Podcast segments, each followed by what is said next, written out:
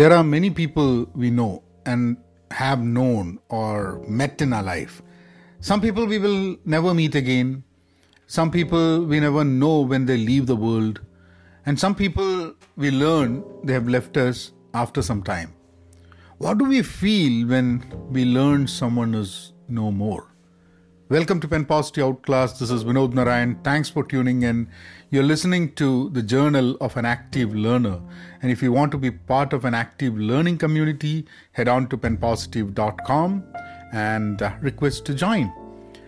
Yesterday, my newsfeed brought uh, news of someone's uh, remembrance. The person had died in August and I had not known about it. The person was Jack Hirschman the famous poet from San Francisco. He was an American poet, social activist who has wrote more than 100 volumes of poetry and essays. Here's an interesting story uh, of him, and uh, I read it in Wikipedia. So, when he was 19, he sent a story to Ernest Hemingway, who responded back saying, I can't help you, kid. You write better than I did when I was 19. But the hell of it is, you write like me. That is no sin, but you won't get anywhere with it. Hirschman, what he did was that he left a copy of the letter with the Associated Press. And when Hemingway uh, took his own life uh, in 1961, the letter to a young writer was distributed by the Wire service and published all over the world. You can search more about uh, Jack on Google and read his poems as well.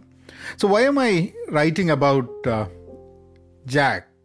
Why am I talking about Jack Hirschman's death? Because I've met Jack several times in poetry scenes in uh, San Francisco.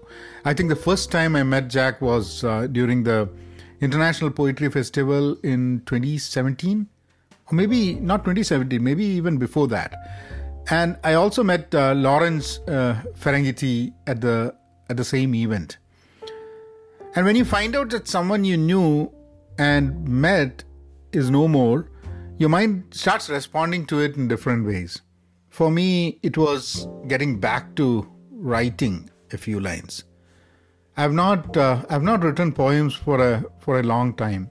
I think if you, if you check my blog vinodnarayan.com, you can see that uh, I used to write very frequently before, and I also um, have not read a lot of poems recently.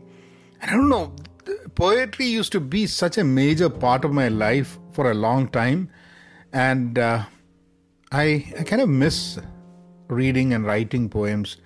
I kind of miss myself. In a way, I felt lost. So I wanted to write again, and I and that's what I did. I I wrote, and I'll read that for you. You're lost. You find your way. You sit quiet. You listen.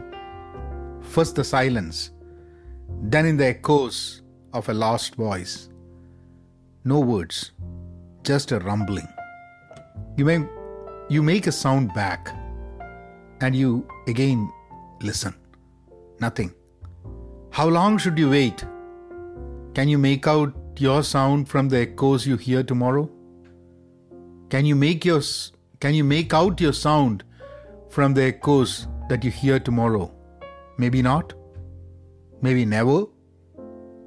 Maybe after all, you never found your way. You were always lost, untraceable, unfindable. And rest in peace, Jack. The few times we met and the conversations that we've had, I will always cherish. Take care. For poetry, for equality, for that humanness of the society for raising our voice to what we think is not right. Rest in peace, Jack. Thank you.